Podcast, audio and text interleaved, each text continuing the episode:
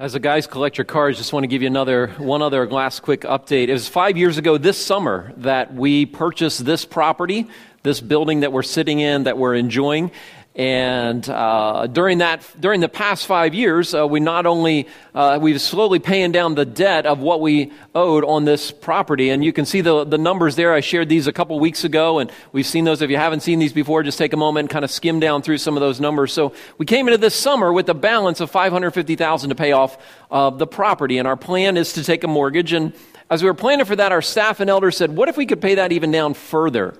And the money we were going to use to pay a mortgage we could set that money aside and invest that in what God has for us in the next few years to impact our community in more significant ways. And so I challenged our church, if you call CCC your church home, to pray about making a one time gift this summer to this, what we're calling Planting Seeds campaign, a one time gift. And so, since I announced this back in the early part of June, I wanted to give you an update on where we're at so far. So, the amount of money that has come in for that is $153,910. So, that's pretty cool, isn't that? That's amazing. That's like 25% of that total. So, um, my wife and I were just talking last night about what our contribution is going to give, uh, going to be. And so if you haven't done that, and again, if you, this is for those of you that call CCC your church home. If you would pray about making a one time contribution this summer, um, and you can do that a couple ways. You can write it on your check. You can just write planting seeds. If you give by check, you can go, if you give online, there's a planting seeds option. You can also text to give 77977, Cocalico give, and you can give that way. So um, we're excited about that. Um, that leaves us with 396,000, so we're under 400,000. That's very exciting uh, for us to be able to continue to pay that down and plant seeds that we believe God is going to bring about amazing things in the future.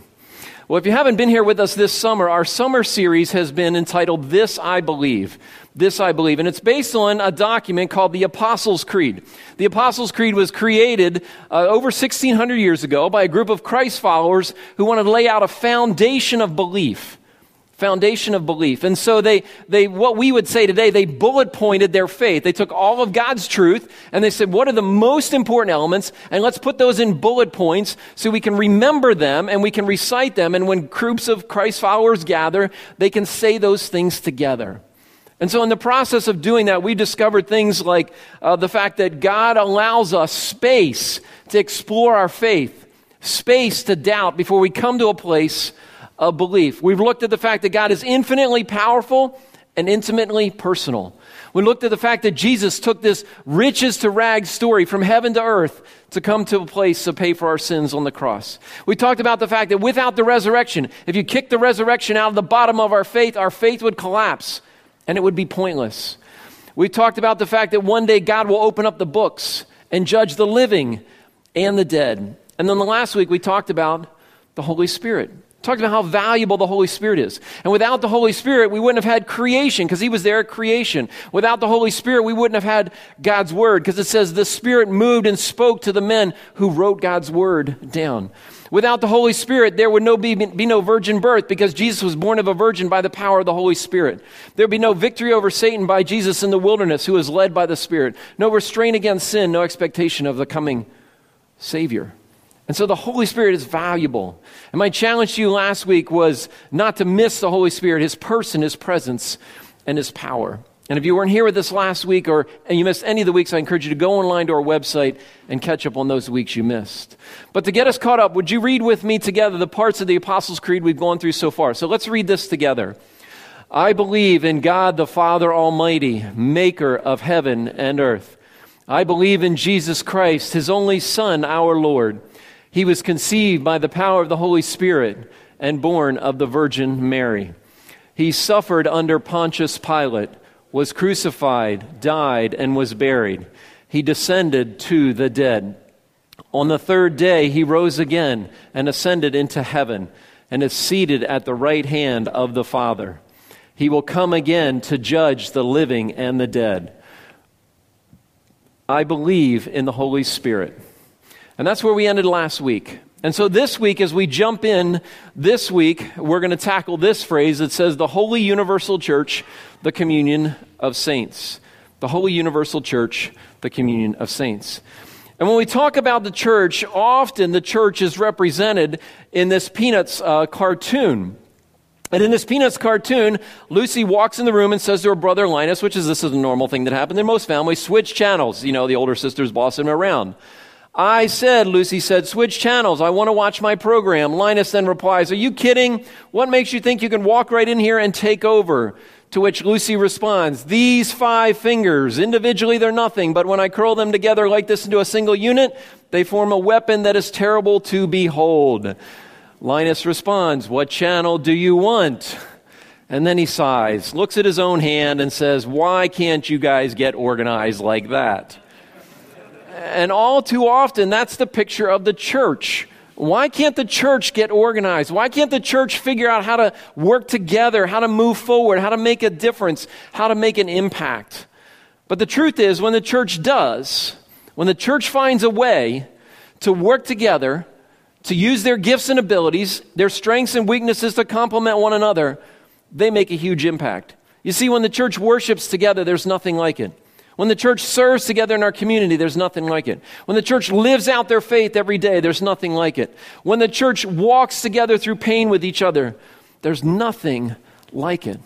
Because you see, God's plan is for the church to change the world, not to, to be changed by President leading our country, not to be changed by throwing out the Congress and getting a new Congress in to try to eliminate the, the deadlock in Congress, not even to abandon political parties as somehow, but that the church is the only thing that can change this world.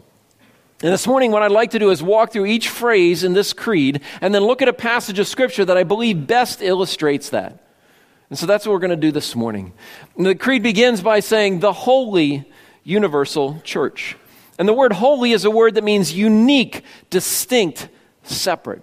It's a word that first shows up in the Old Testament. They're talking about um, God instructing the people of Israel to offer a sacrifice.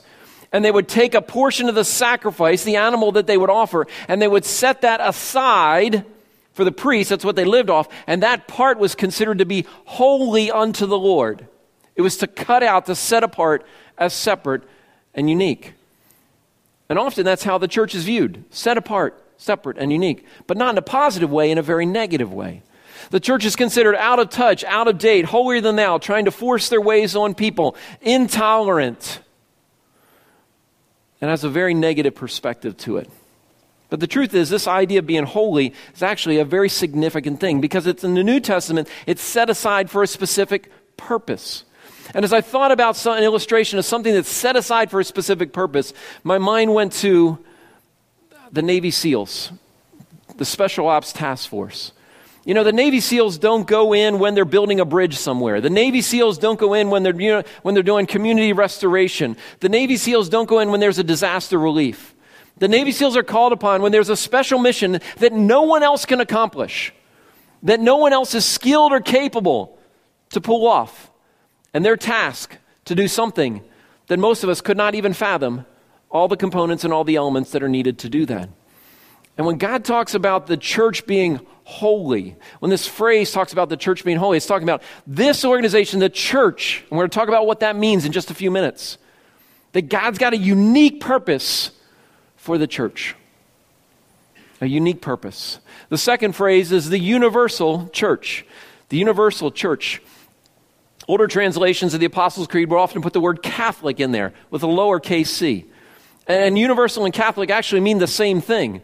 Uh, what I believe the writers indicated was it meant every person who's alive today on planet Earth who's a follower of Jesus. Not the local church like this is. This is a local church in this community, but the universal church the universal church. We say, well, John, isn't Catholic, isn't that Roman Catholic? No, it's not, because it's a lowercase c, not an uppercase c. Uh, the Roman Catholic Church did take this statement, this phrase, and they added more information to it, saying that, that it was only the churches who believed that the Pope was authoritative and that the teachings and authority of the church were on the same level as, as the Bible. And they modified that in the Nicene Creed. But the original statement, the Apostles' Creed, was, all, was listing those individuals who are Christ followers today. And the third phrase is the communion of saints. Communion of saints. Now, say, what's a saint? What's a saint? Isn't that one of those people that they got a statue about them, something, and they go to sainthood, something like that? Well, that is one process that some traditions have, where there's people who are humble servants, they've demonstrated great humility, um, great virtue, they've done something miraculous, and then they've been dead for a period of time, and then they get canonized by the church. There's 5,000 of them, but that's not what this is referring to. You see, in the Bible, it says that every person who's a follower of Jesus, who's placed their faith in Jesus, is a saint. So every person in this room who says, I'm a follower of Jesus, they're called a saint. And this phrase is used over and over and over again in the Bible. In Romans 1 7, Paul's writing to the church in Rome. He says, To all in Rome are loved by God and called as saints. Romans 12 13, he says, contributing to the needs of the saints. And in 1 Corinthians 16 11, he says, Now concerning the collection for the saints. Our modern translations translate that word to the word holy ones. Again, unique and separate and set apart. And this word's used over 50 times in the New Testament to refer to a follower of Jesus. But the problem is, lots of people don't believe that's really true. The Holy Universal Church Communion of Saints. And a lot of people say, well, I don't really believe the church is full of saints. Actually, I believe the church is full of hypocrites. People who say they do one thing and then do another. And because of that, I've given up on church. I've given up on church. And maybe you've heard these statements. Maybe you even said these statements. I believe in God, but I don't believe in the church. I've given up on organized religion. I'm here because someone's given me lunch afterwards. That's the only reason I'm here, but I've given up on organized religion. I don't need to go to church to worship God. I can worship God, you know, in the woods, or I can worship God on the beach, or I can worship God at my cabin in the woods, or I can worship God when, you know, I'm out on the water. I can worship God anywhere. And the truth is, you can. You can. But a lot of people have used that as a reason to give up on the church. Studies show that over 21,000 people have stopped going to church every week and they don't go back. They don't go back. And then there's another category, and these are individuals who are not negative about the church. They've just kind of decided that church, well, it's one of those options. That's probably at the bottom. I would normally go to the beach, but it's kind of raining, so we're going we're gonna scratch the beach out. And I would normally go to the cabin in the woods, but somebody else booked it for this week. And So, well, okay, I guess we'll go to church. There's nothing else left to do. That's why attendance goes up on a rainy Sunday. I'm just kidding. I don't know if it does, but. Um, you know, people say it's inwardly focused, it's full of hypocrites, it's boring. And the truth is, as imperfect as the church is, and ours is as well, I believe that God has said the church is the hope of the world. And if you're someone that's a follower of Jesus, that God has saved and rescued and called you to be one of his own, my challenge for you is to be a part of the church. But not just to go to church, not just to go to church, but to be the church. To be the church. You see, the church is not just rules and, and organization and buildings and events, it's more than that. It's more than that. I don't know how many of you, when you were a little kid, you maybe heard this little rhyme. You know, you'd put your fingers together, you know, like this, and you said, here's the church and here's the steeple. You can do it with your fingers. Some of you started to do that, like you went back to five years old, you know, you know, and open the door, and there's all the what? People, right? Right? That's exactly right. Now, maybe a little more accurate way to say it is here's the building, here's an antiquated religious symbol, and here's the church, because the people are the church. The people are the church. The first time the word church was used is in Matthew 16, 18. Jesus is talking to Peter and his disciples, and he says, I tell you, Peter, on this rock, they're standing on this big, huge rock, and uh, he says, I'm going to build my church. That word church means assembly or gathering. Uh, they didn't have buildings, they didn't have church buildings, they didn't have anything like that. He says, I'm going to build something. It's going to start with you, Peter. Notice he says, the gates of hell will not overcome it. Gates are usually defensive, defensive, but he said they're not going to overcome it. They're not going to take over it. You're going to be able to stand firm. church is going to be proactive and forward focused. It's actually going to kick in the gates of hell and free people from a hopeless eternity. Because you see, the church is not a building. The church is not a time slot in your calendar. The church is not an organization. But the church is something more. Something more. And so, my challenge for you today, let me go back there, is not to go to church, but to be the church. What would it look like for, say, we don't go to church, but we are the church? We don't go to church, we are the church. I want to invite you to grab your Bibles and turn to Acts chapter 2. I don't have the page number there in your seats. The Bible's there in your seats, but if you know where that is, you can look in the, um, the table of contents in the beginning. The book of Acts is where we're going to go. You can follow along your phone or on the screen. The book of Acts. The book of Acts is uh, the activities of the apostles, of Jesus' followers. And so Acts 2 is where the activities of Jesus' followers get started. And so there's this event that occurs. Jesus had left the earth, he's no longer here. And his disciples are scared. They're not sure what's going to happen. They're like, the one who could save us and rescue us is gone. Are they coming after us next? What do we do? And they huddled up in a room and they said, We don't know what else to do, so we're just going to pray. That's all we know to do. And um, God's Spirit showed up and then sent Peter out. This is 49 days after Jesus rose from the dead. He sends out Peter, a fisherman. His first message and he says, with many other words, he, war- war- words, he warned them and he pleaded with them, save yourselves from this corrupt generation. What happened as a result of that? Those who accepted his message were baptized, just like Mike talked about. They believed and then they were baptized. And if you believed, we encourage you to be baptized. And 3,000 people were added to that number that day. Some people worry about the church getting too big, but God decided this church was ready for more and said, You're getting 3,000 all in one shot. That's what God decided on that day. And then what happened? What happened? Did they decide, well, I'm going to follow Jesus, but I don't really believe in organized religion, so I'm good following Jesus and that's it? No, that's not what happened. It says they devoted themselves to the apostles' teaching and to fellowship and the breaking of bread and to prayer. Everyone was filled with awe at the many wonders and signs performed by the apostles. All the believers were together and had everything in common. They sold property and possessions to give to anyone who had needs. Every day they continued to meet together in the temple courts. They broke bread in their homes and ate together with glad and sincere hearts, praising God and enjoying the favor of all the people. And the Lord added to their number daily those who were being saved. It says they devoted themselves. They committed themselves. They said this was going to be a priority. Church for them was not an address. Church for them was not a building. Church for them was not a time slot. There were no church buildings for over 300 years. You see, their lives had been changed by Jesus. And they're like, how does this affect every part of our lives? This is the most amazing thing that's ever happened to us. And so, my question to you this morning is to ask yourself what keeps you from being devoted to not just the church, but to the people of the church? Maybe it's your pace of life, maybe it's your schedule, your kids' schedule, other responsibilities. You just get busy and preoccupied, and you're like, do I really need it? I don't know if I need it. You know, one of the things that amazes me is that professional athletes, athletes at the top of their game, still have coaches.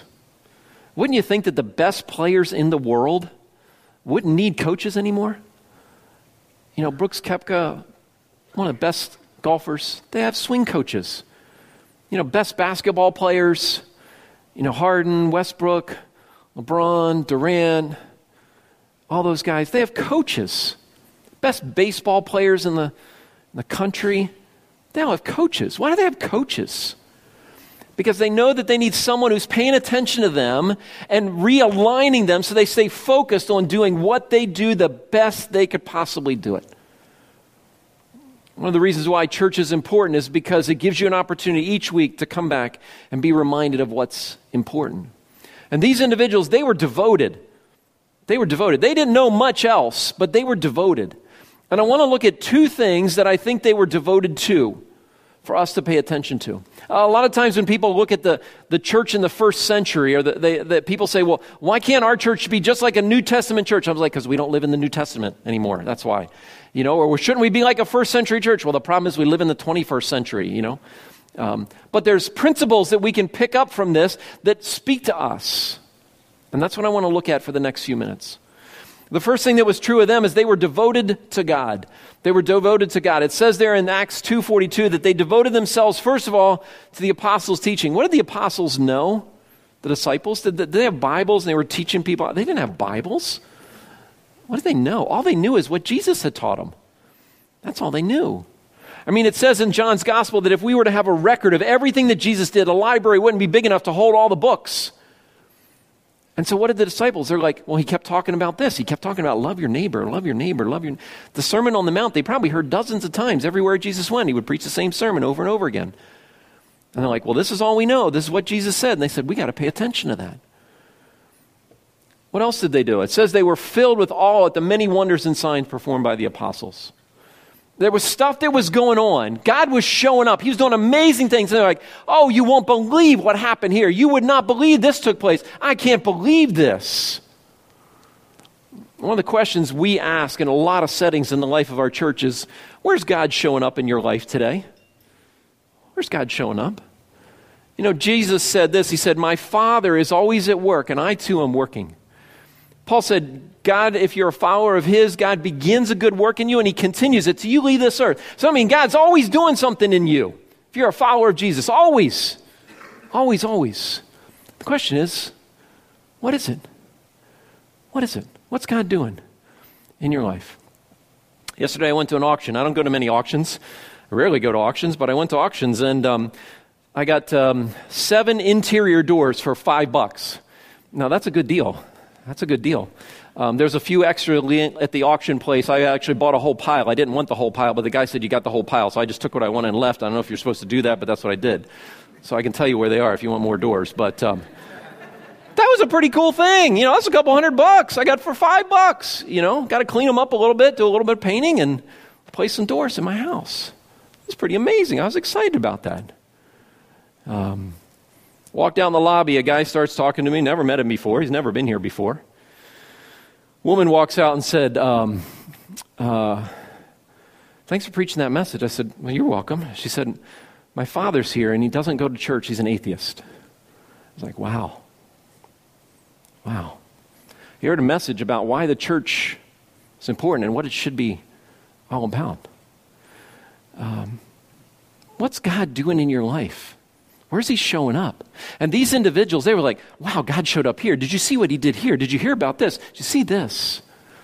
And that's what should happen in our small groups. You're just amazed at what God's doing. And then when you come here to worship, you, it's, it's like the tank is so filled up, you just kind of pour out your heart and worship to God. Because the amazing things that are happening. It says every day they met together in the temple courts. Why were they meeting together? Well, what was happening that day is, is Jews from all over the known world had gathered in Jerusalem for this festival that they did, they gathered for every year. And it was at this festival when there's thousands of Jews in this little tiny town called Jerusalem, and there's a few hundred people that live. There's thousands of people, and Peter preaches his message, and thousands of them come to know Jesus. And they're like, we got to keep hearing more. We got to keep hearing more. We got to keep hearing more. And the last thing they did is they devoted themselves to prayer. They decided we're going to ask God for things we can't do ourselves. We're going to ask God to do the impossible. And when He does, and even when He shows up in ways we were not expecting, we're going to praise God for those things. They were devoted to God, they were de- devoted to God's truth. They were devoted to celebrate what God was doing. They were devoted to humbling themselves and crying out to God and asking for Him to show up. And that's what they did in the first century. That's what the church was supposed to be about. And that's what we hope our church does. That when you come here, you get a chance to hear God's word, but that's not all you live off of. Because if you only have one meal a week, you're going to be pretty hungry the rest of the week. But that you crack this book open, you open up and you say, God, what, what are you saying to me today? And you just simply ask this question Where's God showing up today? Where, where did he show up? And you celebrate that. And the things that you can't tackle, that you have no idea how to tackle, you bring to God in your small group, in your ministry team, people that you know. Not only were they devoted to God, but they were devoted to each other. Let's look at some ways they were devoted to each other. It says they were devoted to fellowship. What is fellowship? Fellowship is not a meal in a pot called a potluck. I'm not sure what's lucky about a potluck other than that you get some food. Um, why did they come up with that name, potluck? I have no idea where that thing came from. Um, but that's not really what fellowship is. An easy way to remember what fellowship is is just two fellows in a ship. You know, that's what fellowship is two fellows in a ship. Let's put them in a rowboat instead of a ship. Okay, so you got two fellows in a rowboat instead of a ship. And, and what are these guys going to have to do to move anywhere in the rowboat? What are they going to have to do? Work together. Row, right? Somebody said row. Yes, it's obvious. They have to row. We know that. They're in a rowboat. But they have to work together. Because if they don't work together, if they're rowing opposite ways, they're not going to go anywhere. And that's really what fellowship is. It's people that say, we're going to work together to make something happen. It's united in purpose. They know where they're going together. And how did that happen for these individuals? It said, first of all, they were together and they had everything in common. They shared all their stuff, they shared everything they had. We talk about this all the time. All the time.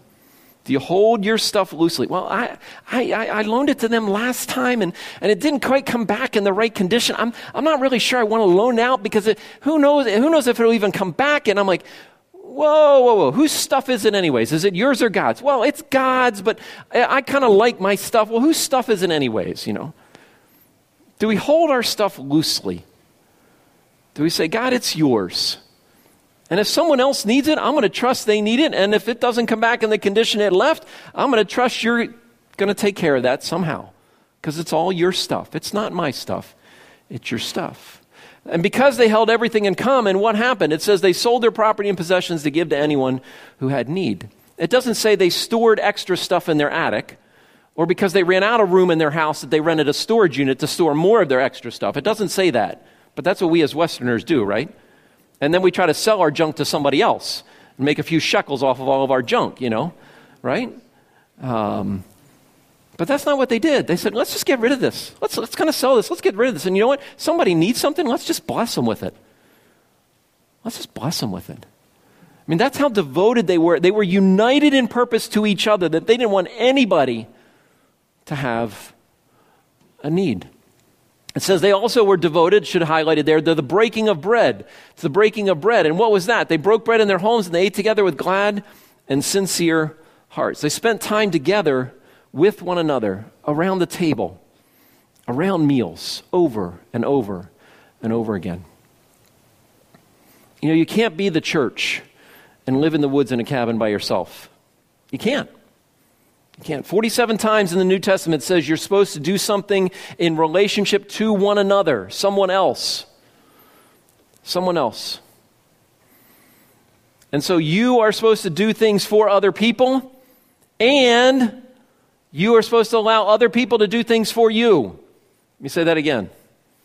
You are supposed to do things for other people. That's you doing them for others. And you're supposed to allow other people to do them for you, even if you haven't ever done that in your whole life. That means you're not self sufficient. That means you don't not ever ask for help. Even if you know how to do it yourself. You say, why would I do that, John? Because God says you should. Well, what, I don't need their help. It doesn't matter. God says you invite them into your life. You do life together. If you're a Christ follower, God has called you not only into relationship with Him, but in relationship with other people. Ask yourself this question When this past week did I engage someone other than my family, who I have to live with, and my job, where I have to go to get paid? Ask yourself that question. Ask yourself that question. You see, because God doesn't call us to attend a church, He calls us to be the church. And that means we're involved in one another's lives in ways that are challenging and hard and difficult. It means we face struggles together, we walk through life together, we lock arms with one another, and we are the church. When you're devoted to God and you're devoted to one another, God does amazing things in our lives. How's the story end? They were praising God and enjoying the favor of all people. Remember, they lived in the Roman, under Roman rule. Everybody was gracious towards these individuals. Everybody was amazed at these individuals. And they experienced kindness and graciousness from everybody. And what did God do? God said, they can handle more. God said, they can handle more. God said, they can handle more. You know the scary part about if we as a church were the church, you know what God's going to say to us? You can handle more. I, I, God, this is more. I, I can't handle this. I don't, I don't even know all these people. I can't even keep track of them. No, you can handle more.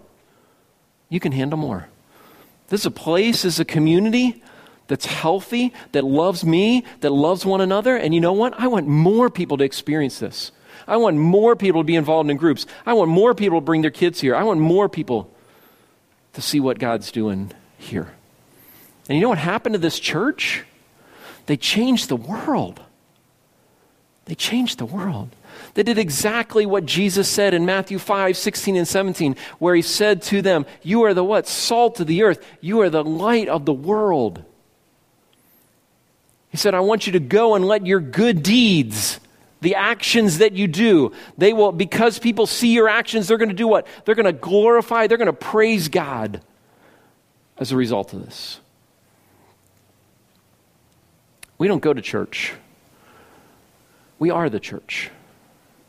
We are the church. And what if God's saying to you, I don't want church just to be about a place. I don't want church just to be about an address. I don't want church just to be about a time slot in your schedule on Sunday that you're trying to get done so you can get to other things. What if church is about you engaging with people and with me? You know, 2,000 years ago, a group of Christ followers committed themselves to this. And they changed the world. And I want to suggest to you that Lancaster County doesn't need more church buildings. You've lived here any length of time, you know we've got lots of church buildings in Lancaster County. But what Lancaster County needs is people who are willing to be the church. Say, John, how do I do that? How do I do that? The first thing that you do is you say, God, what is it that you want me to do? Because I can't be the church and have life all about me. If I'm going to be the church, that means I'm going to have to give some things up. I'm going to have to sacrifice some things. If I want to be in a small group with people and not just go to the small group, but, but be involved in their lives, I'm going to have to sacrifice something. If I'm going to serve other people on a weekly basis or somewhere in ministry, that means I might have to give up a little bit more of my Sunday to serve people. So you've got to ask yourself the question what does God want me to change? What does God want me to do for me to not just attend a church, to stop attending church, but to be the church. Would you bow your heads with me as we close in prayer?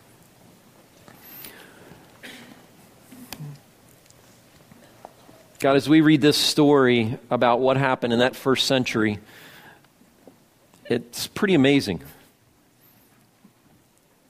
It's pretty amazing. You, um, You use Peter's words, and several thousand people came to know Jesus, and, and it turned their lives upside down. And yeah, they were in a place out of their element, and they needed one another and relied on each other. But again, you're not asking us to reproduce that experience in the first century, but you're saying, what would it look like for us to be devoted to you first? To celebrate what you're doing, to be in your word and prayer, and then devoted to one another. And not just to show up and to check in, not just to attend, but to be the church. Uh, and God, you know what that looks like for each of our lives. You know what that looks like in each of our story. And I pray this week that we would just kind of wrestle with God, what do you want me to do? What do you want me to start doing? What do you want me to stop doing to be the church? Help us, God, to get clarity about that, point the way, and give us the courage to honor you and walk with you today, we pray. In your name, amen.